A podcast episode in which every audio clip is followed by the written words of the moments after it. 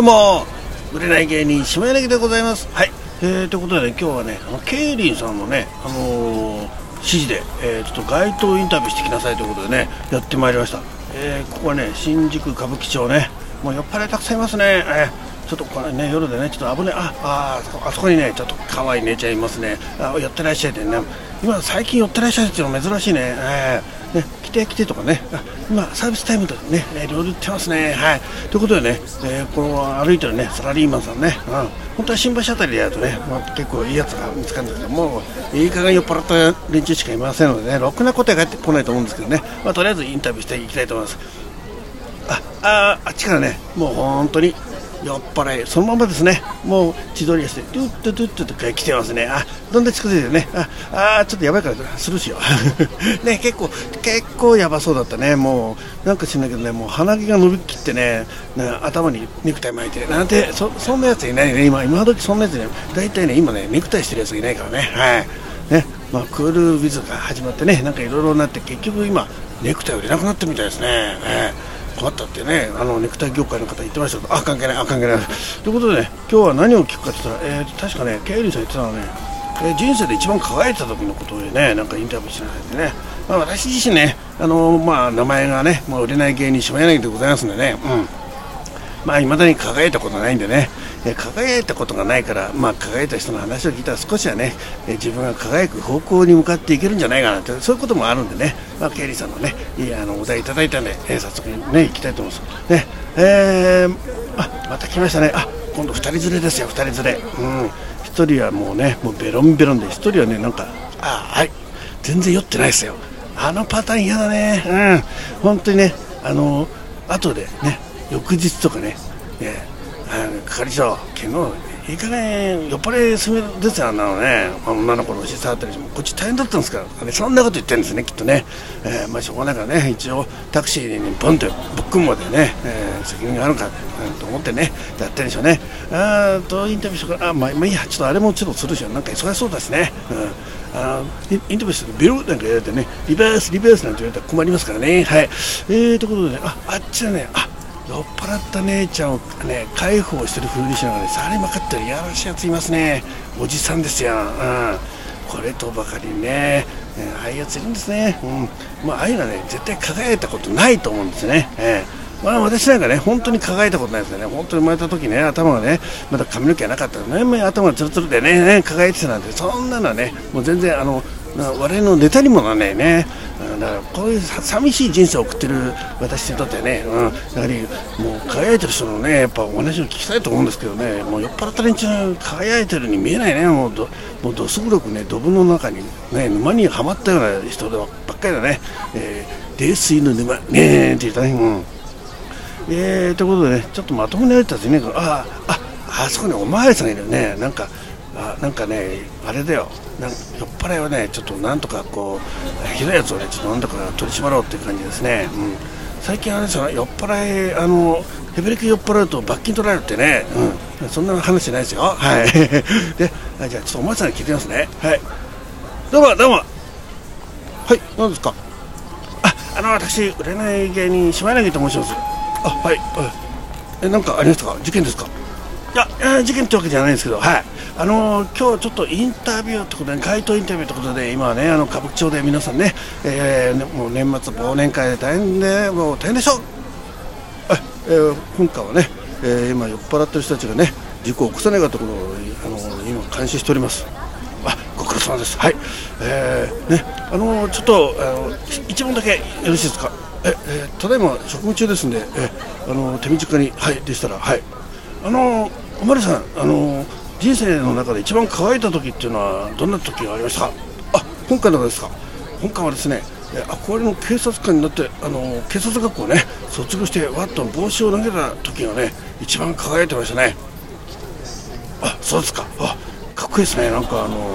アメリカの映画とかでありますよね、なんかこう、ピャッとね投げるやつね。あれやるんですか。いや、やったことないです。やってないんですか。じゃ今投げた時って言いました。いや、そういったことができたらかっこよかったなと思うんですけど、日本ではそういったねあれがないんでね、寮に戻ってから思いっきり帽子を投げつけました。いや投げつけちゃダメでしょ、投げつけちゃう、いやもう悔しくてね、散々教官に、いじめられましたんで、あそうですか、はい、じゃあ輝いていったっていうのはあ嘘です、あ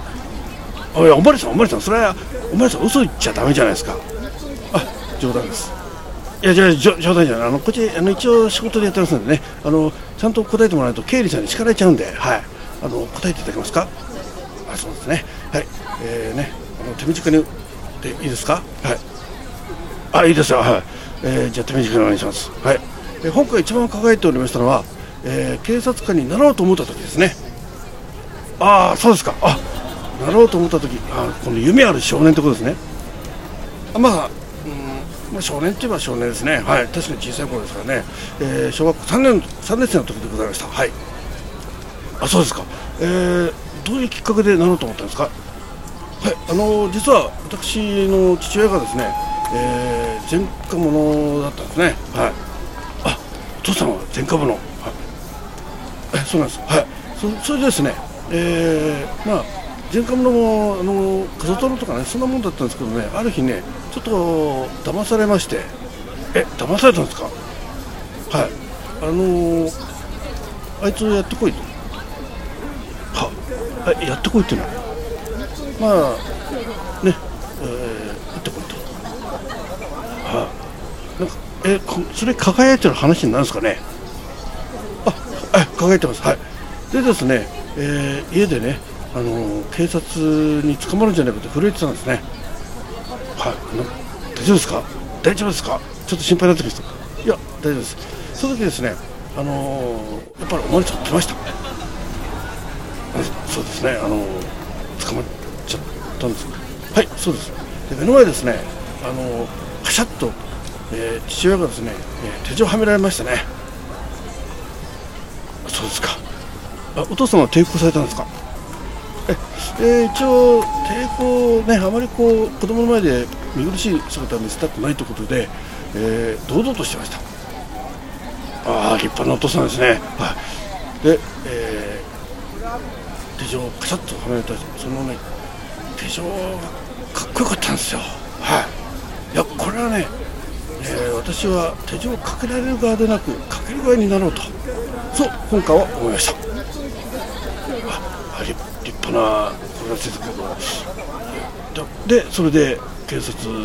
を目指して警官お巡りさんを目指すということでよろしいですか、はいさようでございます、あ以上でよろしいでしょうか、あはいわかりました、ありがとうございます、お父さんは今まだ服役中、その後3年で、出所してまいりまして、はいその後ですね、家を出て、行方知らずになりました、はいはい、ありがとうございました、はい、どうもお疲れ様でした、引き続き、ね市民の安全を守ってください、はい、ありがとうございました、はい、お疲れ様でした、いやびっくりした、なんか輝いてるっていうんですかね、ちょっとね、まあ、いろいろあると思いますけどね、はい、いやそういうレベルで考えると私も結構可愛いことあるような気がしますね、じゃあちょっとね、まあなんかやっぱりに声かけるのね嫌だしね、まあ、お巡りさんもそんな人だったし、まあしょうがない、いや自分のことをねちょっと経理さんに報告しなきゃいけないかな、まあそうだね、売れない芸人しまやなげとしてはですね、うん、やはりこのラジオトークというね、世界に入ってまいりましてね、この中で売れない芸人をね未だに続けてるわけですよね、多分知名度は3人ぐらいしかいないと思います、はい一人はなるぱべちゃん、うんもう一人はいない、一人ですね、はい一人しかいないけども、非常に、売れない芸人しまやなぎを慕ってくれる、なるぱべ君がいるということが、人生で一番輝いております、こんなのでよろしいでしょうかね、